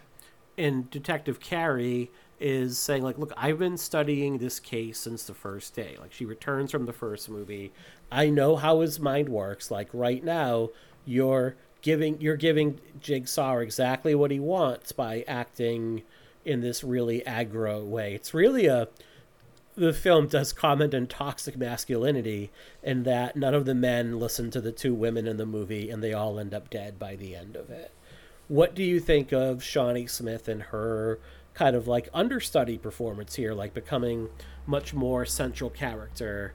And then her, I guess we'll maybe save the reveal for later later on. But what do you think of like Amanda throughout this? I this this is. I mean, um, she stood out in the first film because it's obviously like the first, like the only trap that we really sort of see see to some degree, and so I was immediately like, oh my god, it's her, and she does present as the final girl for for much of the film. It's a great performance from Shawnee Smith. She has that traumatized PTSD. Oh my god, like the Ellen Ripley like I'm back, I'm back here Mm-hmm. doing this again. I don't want to be doing this. Um, which I think she she plays so well in this. And I think as horror, as horror an audience, we just accept that she's the final girl because that's what horror films do. They bring back the same person, and okay, she's our Jamie Lee Curtis for this franchise. Okay, how many times is she going to end up in this man's traps? But okay, yeah. and then again, the fact that in the first film her punishment is because she is a drug addict. It's something that, as an audience, again, you can believe that she might legitimately end up back in a trap because people with addiction relapse. So it, you can I, I fully bought into that I also just want to give a shout out to the fact that she was secretly pregnant um, while she filmed this film. Um, the, I, the only the director knew. I think her other daughter sort of like spoiled it at some point. like, oh, by the mm-hmm. way, my mum's pregnant. Um, but as somebody that has been pregnant, like, and just wanted just to sit and be still, the fact that she made this film, um, I have to take my hat off for. And it is. A, I feel like the third film is probably where Amanda really achieves her pinnacle for me. Mm-hmm. But she puts in Shawnee Smith puts in some really yeah. good ways. Yeah, just like luring you into that false sense of security that Amanda's a safe character. Yeah. How sympathetic do you feel towards her throughout the movie up until that, those last few minutes? It almost feels like unfair that she's back in this bind, right? Yeah. Yeah, like I say, it's that it's the the final girl thing. It's the you know, it's the Sidney Prescott. Oh, friends are being murdered again. It's the Ellen Ripley. She's got to go back to. She's got to go back mm-hmm. to LV four twenty two again, four twenty six again. Um, and as somebody that has watched franchises, I, I, I bought into that, and you do you feel sorry, and it's the fact that she is the one with the knowledge. If this was a man in this situation, people you could argue that characters would be like, oh yeah, he knows what he's doing. He's done this before. You see it so often in action films um, where you know the the man returns. It's like oh, we're going to follow him because he was a hero last time, but because potentially because she is a woman, she is talked over by potentially mm-hmm. by the, because of the, the the men that she is surrounded with, and you do it's just just it's a, yet another case of we talk about this a lot in Ghouls. Listen to women. Listen, you know, save yourself a lot of trouble, guys. Yeah, she gets to do like such a like really cool thing of you know like you know really getting to blend all these different tropes, whether they be final girl tropes, and then like kind of morphing it, and like you said, like kind of uh, morphing our expectations, you know, kind of going in because like uh, I remember like the first time watching, and then like whenever I like was like um actually binging like after I'd like seen the first one proper. And like they you know they kind of do like a like little thing. They like give her like a haircut. So it's like even for like the first like couple of scenes you don't even recognize that it's her until she like says like oh I've been in one of these and then it's like oh shit it's her you know? So it's like then you immediately feel bad like you said of just being like oh damn like you made it. Like what happened? So it's like you're mm-hmm. already like kind of off guard and then like um the way that she just like really has to sell it. Like i love again like if you're gonna be in john's troop you gotta be a performer and that's what she does. She has to perform in this thing. Like she he basically like is like this is like uh um a, uh, a, a, like master chef like uh, testing the new sous chef like all right i'm gonna give you the recipe make the dish and let me see mm. if you can do it. And like that's basically what you know she gets to do here. And like i mean she's selling it. She has such a great scream uh like like i mean she really sells it. And that's kind of a selling point for the whole film really. I wanted to mention that during the traps. It's like the the traps themselves are like uh like you know visually upsetting and stuff like that. But like, really, the main of it is like when people are just screaming and suffering, and like you see the other people's like reactions to it, and like. So like Amanda, like really, like you know, like you know, selling uh, this whole thing, like especially the the very first scene when she like has to like be like panicked and like she is upset that she's there again. She has to start like looking around the room and like all these things. Like that that very first scene is like such like a really like oh okay like she's she's here to play you know and and i think that's uh really cool and then like you know to her to kind of get have the the mirrored uh image at yeah. the end of you know slamming the door and everything and getting to say game over. It's like yeah good for her. She you know fuck yeah she got to say it you know mm-hmm. she did it. And uh, it's uh, kind of oddly satisfying in a way. So yeah it, it, it's a really cool character like and just like and I, I love um, her in the next film as well Ari, was there ever a point when you, if you think back on your first watch of this, that you like, are uh, Amanda was in on it, or were you like completely Absolutely gobsmacked? not. I was completely blown away by the twist, just as the movie wanted me to be, and I love it. Yeah, I felt bad for her the whole time. I was Mhm. like, this is so unfair. You already passed once. You shouldn't have to do this again. So, yeah, I was on board for Amanda. Yeah. Yeah, I feel like the I, I kind of made this note. It feels like the movie does benefit from having her back because you get to know so little about everybody else. Like I made a note, it would be like having a movie full of Zeps, basically, where you don't really know why like Michael Emerson is like caught up in this game at the end of it. You're like, well, how did he get sucked in? He was the only one who was actually nice to John when he was in the hospital. And like that's what this movie would have felt like. Like why are all these really all of these people involved? Because we so know know so little where amanda acted as a nice kind of anchor for that first movie to this one and you get to know a little more about her and get to see more of her resilience as well. Like that's one thing throughout this movie like she's a very resilient character whether it's getting thrown in the pit. Like she manages to find the thing in plenty of time for Xavier to use it, and Xavier literally drops the key trying to get it in the keyhole, and they get locked in, and he gets mad at her again. Um, so we've danced around the. So we kind of come here to a close. We've kind of danced around to the end of this a little bit. Um, how do we feel this twist or reveal at the end compares to the first one? I think it's cool that they not only did you know like kind of a kind of went a little bit kind of crazier to like kind of stretch your mind a little bit more. Like in the first one it's like it, it's like not like a stretch to be like oh yeah he like took some drug to make himself pass out. He's on the floor. Boom bam boom. All makes sense.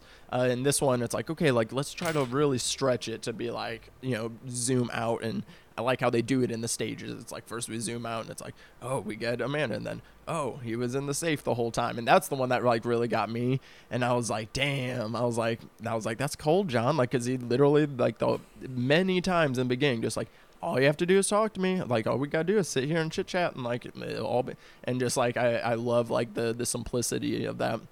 And then it's like zoom out again. Oh the the video feed like you know so it's like the way that they do it they're just like because uh, and i feel like that that ended up being like kind of a hallmark going through the rest of the series too is like okay like what what twist are we gonna put in this one? Like uh that even became i remember uh the tagline for four is like you won't believe how it ends like you know so it's like they really start leaning into that in uh, later entries as well but like this one Mhm. they're like okay they they saw the one twist at the end of the first one like we gotta go bigger but let's give them more too so like i, I like it i like that they double down on it it's fun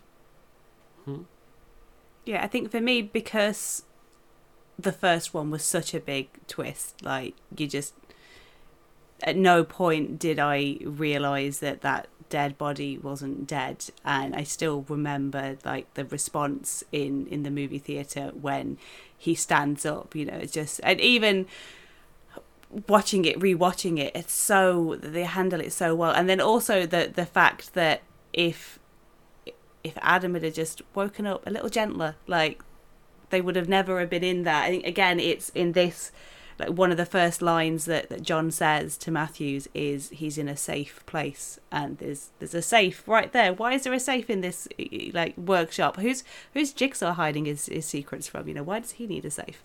Um, I will admit that because of the big twist, I was expecting there to be some sort of twist when it came round to two. Mhm. So I did twig that the recording was a recording. I did I did sort of twig that there's got to be something. nice. I did not suspect Amanda at all. I just thought it was John was punishing her for not respecting his gift and like Mhm. get back in the bin. You know, you've done drugs. You know, you know you're self harming now. Get in the bin. Did you not? Did you not learn anything? But when that reveal happened, I was just so happy because it mirrors the end of the first one, and it's just like, well done, guys, for tricking me once again. Like I thought I mm. had you, but no, no. Yeah. How much do you think it's like a necessity to have someone like Amanda partner up with John, given the physical condition we see him in in this movie? Because it kind of beggars belief that this person who like can't get out of a wheelchair to get himself a drink could put all of this into place without some help. So it's kind of just smart from a logic and a storytelling standpoint, isn't it's it? it's like a weird place to start like introducing your villain proper and it's like oh he's already dying and on and on his way out you know so it's like that's like kind of interesting to like you know introduce a villain like on his way out already and then like kind of to set up the uh, successor angle and then the different apprentices and like uh you know kind of collection that he like uh has over time so um Mm-hmm. yeah so it's it's it's kind of a interesting uh thing to do and but I like it because then it's like uh you know then it's you see like how that changes and like his influence and like you know kind of showing that like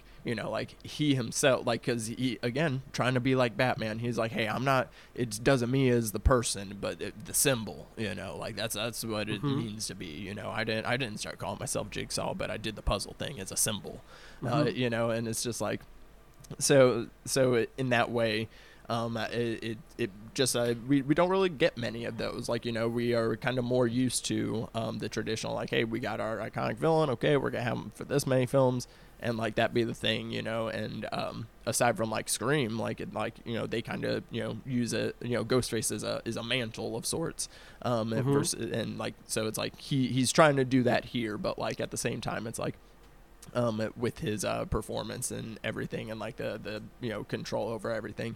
Um, you know, because like yes, this is a win for Amanda, but at the same time, it's like again, John's like ah, I still you know did this whole thing and like Got did it. like kind of the Yeah. overview thing. So it's like him still being like you know, "D- don't forget, I am still the master. You know, like uh, Mhm. kind of thing. So uh, it's it's it's interesting the the, the power scaling amongst um, the the jigsaw troop. Yeah, Mm-hmm. I also don't think he's quite as frail as he's pretending to be in this. I think it, it feeds back into the Okay. performance. He's he's trying he's to camp. yeah, it, he's he's he's trying to throw Matthew like oh I'm this this meek dying man. I don't think he's I don't think the cancer's progressed quite that far yet. I think he's Okay. using that. I think I feel like he's using that to his advantage because everything is this power play and he is trying to get that rise out of Matthews. So he is he's using his illness as a well get me a drink of water go on. I don't quite think he's as incapacitated just yet. I never even gave that a thought. I just kind of took it on good faith that that's where he was at. Okay, Can't so take anything about that- John Kramer on good faith. That dude. That's a good point. That's a wonderful point. Ari, how about yourself? You mentioned you were kind of like gobsmacked when you Oh, saw yeah. this. all all all parts of it i was just like whiplash in the best way of like i'm looking over here Mm-hmm. now i'm looking over here um, i love that it ends in the bathroom where it all started. I think that's clever. Um, for one just like consistency and like for the fans and you see like the rotting foot and adam's corpse and it's just like oh we're back where it all began. And then it's also like we've discovered more of saw city's world map.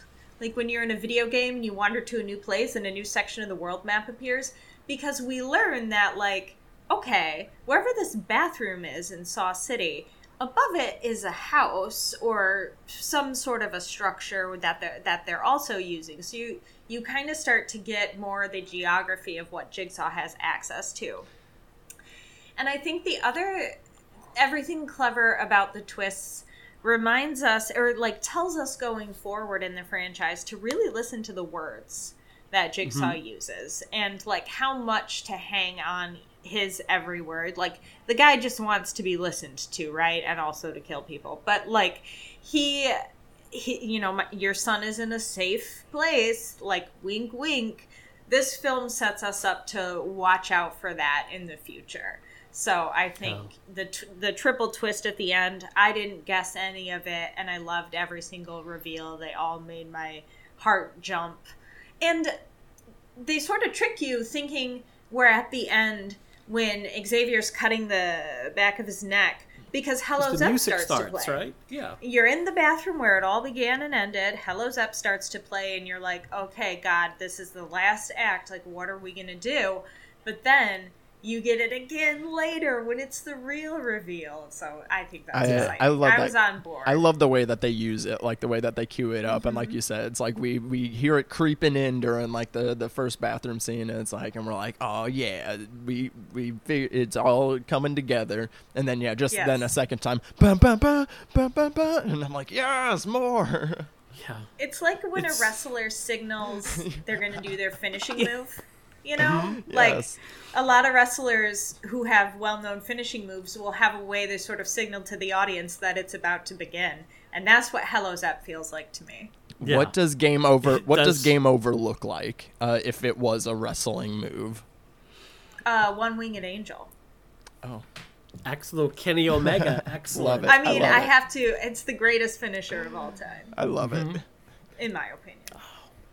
Not the big leg or the My, stunner. my Okay. husband just made a sound from the other room. I think he has opinions on my the Excellent. Bring him in. Like she's gonna like. Let me talk to you about my favorite move. Um, I love that Stone Cold Steve Austin bequeathed the stunner to Kevin Owens.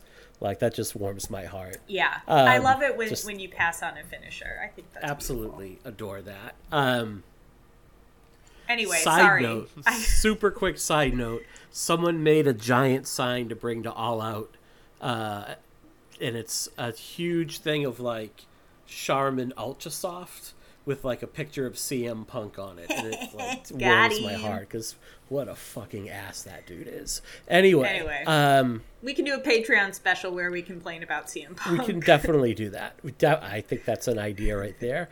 So you just brought up the layout of Saw City, and that's actually a mental note I made. I need help with the end of this movie a bit because they're clearly in like a residential home, like a crappy residential home, but a residential home, and you get this idea that like the bathroom is kind of like part of a meat packing plant. It's like where you would go to like wash off and all the sluiced meat, like to get clean and they do go through like a corridor and they don't go far because they're in an in, impaired state but i couldn't make it felt almost like a cheat to me like it didn't feel like it was the one time that it didn't feel like it was really playing fair Yeah. because i don't think this house can be like part of that bathroom Yeah, I mean, I was gonna say, I mean, I mean, well, we we get um more information later about um you know John's interest in real estate. Um, but because yeah, this does kind of reveal uh, like a video game, so we only get like a we got a little bit unclouded of S- Saw City, and it's like, man, yeah, what a find he has here of this uh house that um has all these different like corridors and everything. But but, but all the doors are like the reinforced steel. And then on like um whenever i like watch uh, on amazon prime in the description it says these that these people are trapped in a factory um it- you know Mhm. so and that's kind of more what that bathroom looks like it looks more like a like employee Yeah. bathroom or something like you guys were saying in the first movie and uh, yeah so for that to be underneath or maybe they were in a house that was next door to a factory and then like they're like connected underneath or something like that maybe uh yeah saw city Mhm. is uh an enigma uh that uh we'll kind of get to map out a little bit more as uh, the films Yeah. go what are others' thoughts on that? Like the idea that so you're thinking that it wasn't actually a house; it was a factory, maybe constructed to look like a house. Like you're they're actually trapped in a factory, not a home. i mean you're what are your? you, you haven't watched any more of them right or have you already watched them all no, I'm I'm all Oh, caught okay. up. well yeah you know Okay. What are other thoughts? Does that make sense? It's like the res- it's like the Resident Evil house, isn't it? In the first Resident Evil film, where it's like a house on the top and then Mm-hmm. some weird facility underneath. I guess Jigsaw just invested really well in in real Okay. estate and just you, well, he doesn't need his retirement fund anymore, Well- so he can build whatever he wants. Well, and he's got connections So through thinking- through his wife. So she's like, "Hey, I got this like crazy find. Like, it's got this like weird, crazy big bathroom underneath. Uh, you know, so it's like I, I don't think that it's out of the realm of possibilities because yeah, like it does. I think it's just like kind of maybe fern like made to look a little bit more like a house in like the rooms, but yeah, I don't think it's truly a house house. It's like a maybe Mhm. like an in between, like I don't know, somebody that might live at where they work or something, like maybe kind of in that vibe. Yeah. I don't know. For as many times as I've watched these movies, I don't understand Saw City. And like mhm. geography and like understanding where I am in the world is a huge weakness. Like I I could not use a compass to get out of a paper bag. I have directional insanity. so but I, i've heard other people who like understand geography better than me say they don't really have a grasp on saw city so i think that might be a place where the franchise just sort of asks you to suspend your disbelief and i accept that because they keep the timeline so perfectly tight like everything mm-hmm. they do in the timeline ends up making sense down to the facial hair on jigsaw like where we're at in the timeline here you can tell because he has this little soul patch mm-hmm. thing so I just kind of mm-hmm. hand wave at the geography and just believe it because that's what I do to get around in life anyway. Got it. And it seems like Saw City is just one giant abandoned warehouse district. Like that's really.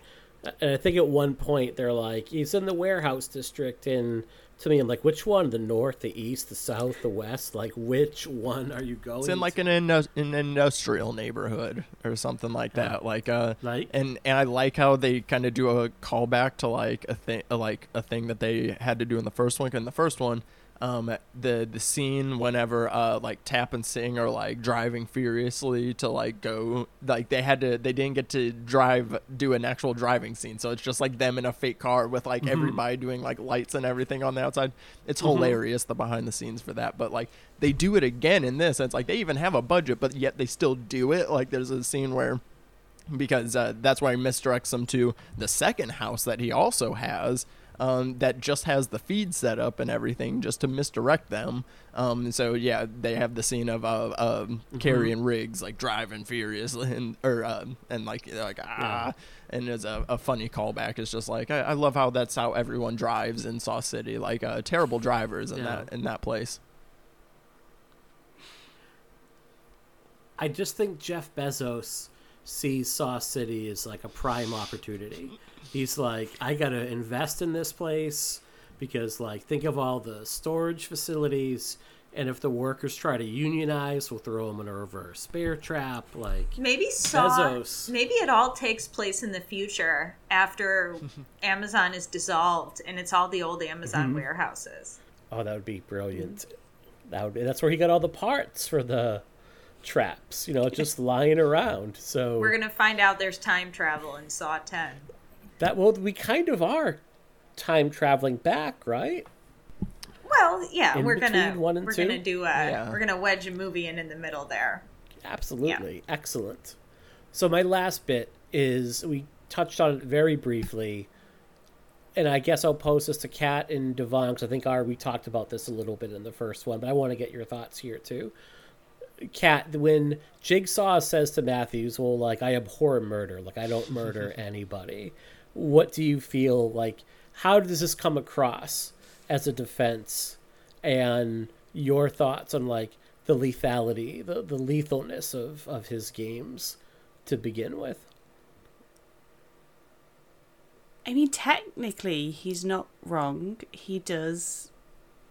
He puts people into a an extreme survival situation, and technically there is a way out. I mean, they kind of feel that some of them have to be superhuman in order to survive it. But Amanda survives it. She's you know, she's a junkie, and she manages to to, to mm-hmm. get a get a way out of it. So, yeah, I guess. I guess I question my own sort of morals where I side with Jigsaw a little bit because he is. Oh boy. Okay. I know, right? Um, I'm British. We're weird. Um, mm-hmm. I don't because he he you know he he is kind of you know giving people a chance. Obviously, as his apprentices take over, that kind of all goes out the window. But I kind of feel that Jigsaw's idea is is an interesting one and he's right he technically doesn't doesn't kill anybody and now i realize that i sound like the guy who i went to a quiz and he asked how many people um, died in Jurassic Park, and uh, he said the answer was zero, which uh, is very is is very inaccurate uh, because you literally see somebody get bitten in half by a Tyrannosaurus on the toilet. But apparently, it doesn't count as a death in the film, and I realised that I'm kind of yeah. I, I don't know. It, I was I think our team still won the quiz, so I wasn't as like irritated by that answer. Yeah, but it, it's because there's also Wayne Knight who gets eaten by the. But you don't see because the camera pans away and you just hear the noise and that was that was his argument is that you don't you don't see anything it's like no because it's a pg but it's heavily implied. Like later on they find gennaro's remains. They're like i think this was a bit of gennaro yeah i think this was yeah. too but apparently not. Um, and i kind of feel that i'm making that same argument here with john. No john doesn't kill people you know? The traps yeah. kill people. It's now imagine John with the resources of a Jurassic Park. Oh, like, oh gosh! You oh, know, him, like you him and up, Hammond would just get on so well. Oh my god! Saw Island trapped in a T Rex. Saw mouth. Island. You just Let's go. Would be amazing. Oh man! Do you feel Kat Kat? Do you in Ari? Do you feel that like the games are like we? I mentioned how like it's like all or nothing. Like no matter what kind of criminal you are, you're playing this game. Do you feel like the games are weighted? In a certain way where it's like worse off for some people, or do they all just feel equally terrible? Well, no, because if you look at, I mean, obviously there there is that sort of definition between like the, the the games and the traps and the trials, mm-hmm. but you look at just going back to the first film, Amanda in the bear trap. That is her her trial, and then Doctor Gordon is given a lot more time, and it's you know his thing is basically just to saw his leg off and, and get mm-hmm. out of mm-hmm. that room or you know kill kill the other person so i don't i definitely think there is a lot of imbalance with the way that he chooses to yeah. uh, to test his his victims well, the hmm. first in the first one, all the all the trials are more personal. Like these are like this is one on one. Like this is one situation. Like in like you know this is tailored specifically to you with like details of your life and all these things. You know, in this one, it's just like we have a random house of death traps, uh, and this is all to you know a trial for one guy and this is because like I I mean I think it's just because the, the, again with him dying he's like now kind of radicalized his his uh his message that he's going for like because mm-hmm. he's kind of he has shifted it a little bit from like what he was doing in the first one Cause in the first one like it is still like I mean he does say it in this one too like still the like oh you don't value life and like you don't deserve blah blah blah. But in this one that's not what it's about. This one is about specifically he goes I want to say fuck cops I want to punish you. I want to do it in this way. And like that's literally like, you know, it, so this is him going bigger. It's more general, uh, you know, in the way that he is like specifically punishing uh, uh, uh Matthews here and like you know literally just like forcing him to like get the go to the violent route like uh, uh they say the phone book method uh i lol'd when he said that like yeah go old school phone book method and it's like the whole build up is to matthews being like ooh, ooh, ooh look at me i'm a i just throw him around you know and so uh, he, he did this with a very specific message and and it's like and uh, and as far as like the technicality thing like uh sorry john like manslaughterer doesn't have quite the ring to it. Uh so like yeah you are still a murderer. You know yeah. like he is still like you know doing all these things. And it's like uh, uh very kind of funny in that way because like again he kind of has this like kind of inflated uh, idea of himself like i mean uh, jim jones uh, that's like him saying like hey i didn't like you know i didn't make you drink the kool-aid so like ah, it's like no like you know so by proxy he's uh, still still murdering out here but at the same time mm-hmm. i'm not saying he's wrong either because he's not uh, in this movie like this is kind of where i'm like i can 100% be like yeah, no, I get it, man. Like uh, you're you're kind of being wild about it, and you're being real extra about it, but uh, I get it, you know. So uh, yeah, it's interesting. I think Jigsaw is inconsistent and selfish, and I am not a Jigsaw defender in any way. And I, I love him as a villain, and I love Tobin Bell's performance of him, but um, I think he's hypocritical and yes. very selfish and he tries to find ways to he thinks of the thing he wants and then he tries to put it in his framework and go aha no see but technically it counts because of this. It's like a spin doctor thing. Yeah. so um, he's absolutely a murderer. It, if we read a news story about someone who locked a group of people in a house with poison gas we wouldn't say oh but those people could have got out we would say that person murdered them. And I get this is a movie, like we're talking about movie lore, it's a different thing. Um, but a lot of the writing out, like analysis of the Saw franchise is about Jigsaw's quote unquote morality or his message or his lessons. And I'm like, nah, man, he's just a selfish guy with too much Mhm. money and resources and takes his personal vendettas and then says, ah, but it's for moral reasons. And Yeah. no, he's inconsistent and selfish. In my I opinion. agree. I I would back that up. I would agree with that. All right. Any other thoughts before we wrap things up? Yeah, no. Uh, John is a is a is a is a petty, salty man. Um, and I definitely, you know, uh, he. I love the, getting to see the the definite evolution of, you know, again his message and inconsistencies and kind of going back on the things he says and like um, and uh, the way that other people interpret uh, his message as well. Um, you know, so I Mhm. feel like this is kind of where it does plant a lot of the seeds for uh, the the franchise going forward, uh, which is uh, very exciting. You know, because it plants the seeds, and then like as we kind of start going, that's when we're gonna go, you know, back and forward and simultaneous movies and like you know all these uh, interesting things. I think are all like set up really nicely in this one, and Mhm. uh, so I, I give it a lot of credit for that, and I give it a lot of credit for you know like uh, introducing uh, Amanda and John like in such you know like uh, bombastic fashion. Mm-hmm.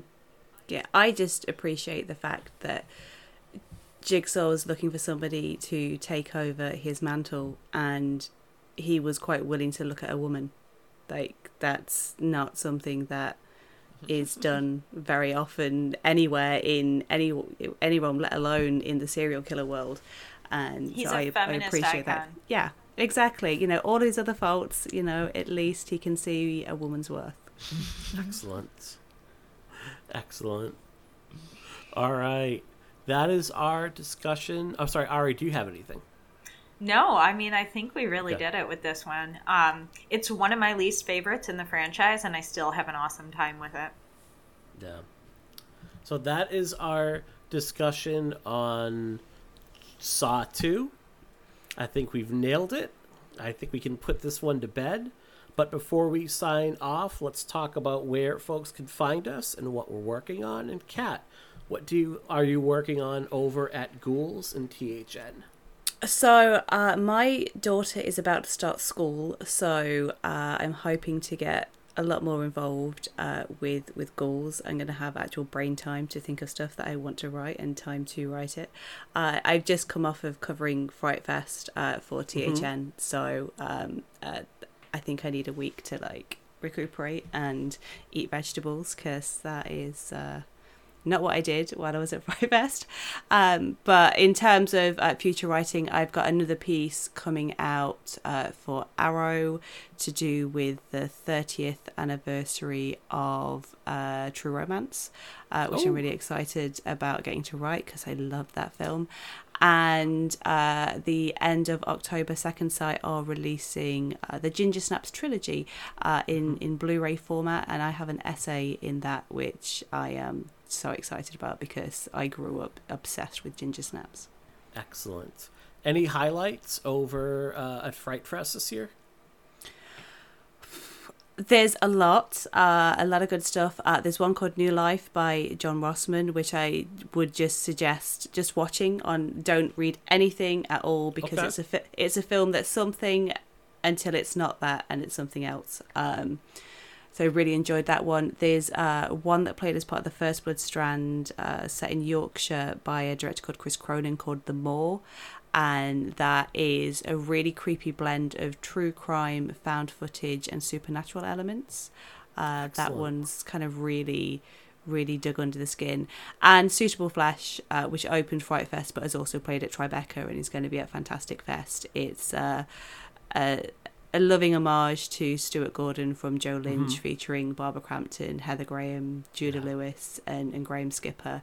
Uh, an ad- adaptation of H.P. Lovecraft's The Thing on the Doorstep, but completely brought up to modern times with some gender swapping of roles, and it's very horny, which, as we all know, cinema is sexless at the moment, and this uh, really injects it in a in a big way. So yeah, I think they're my sort of top highlights.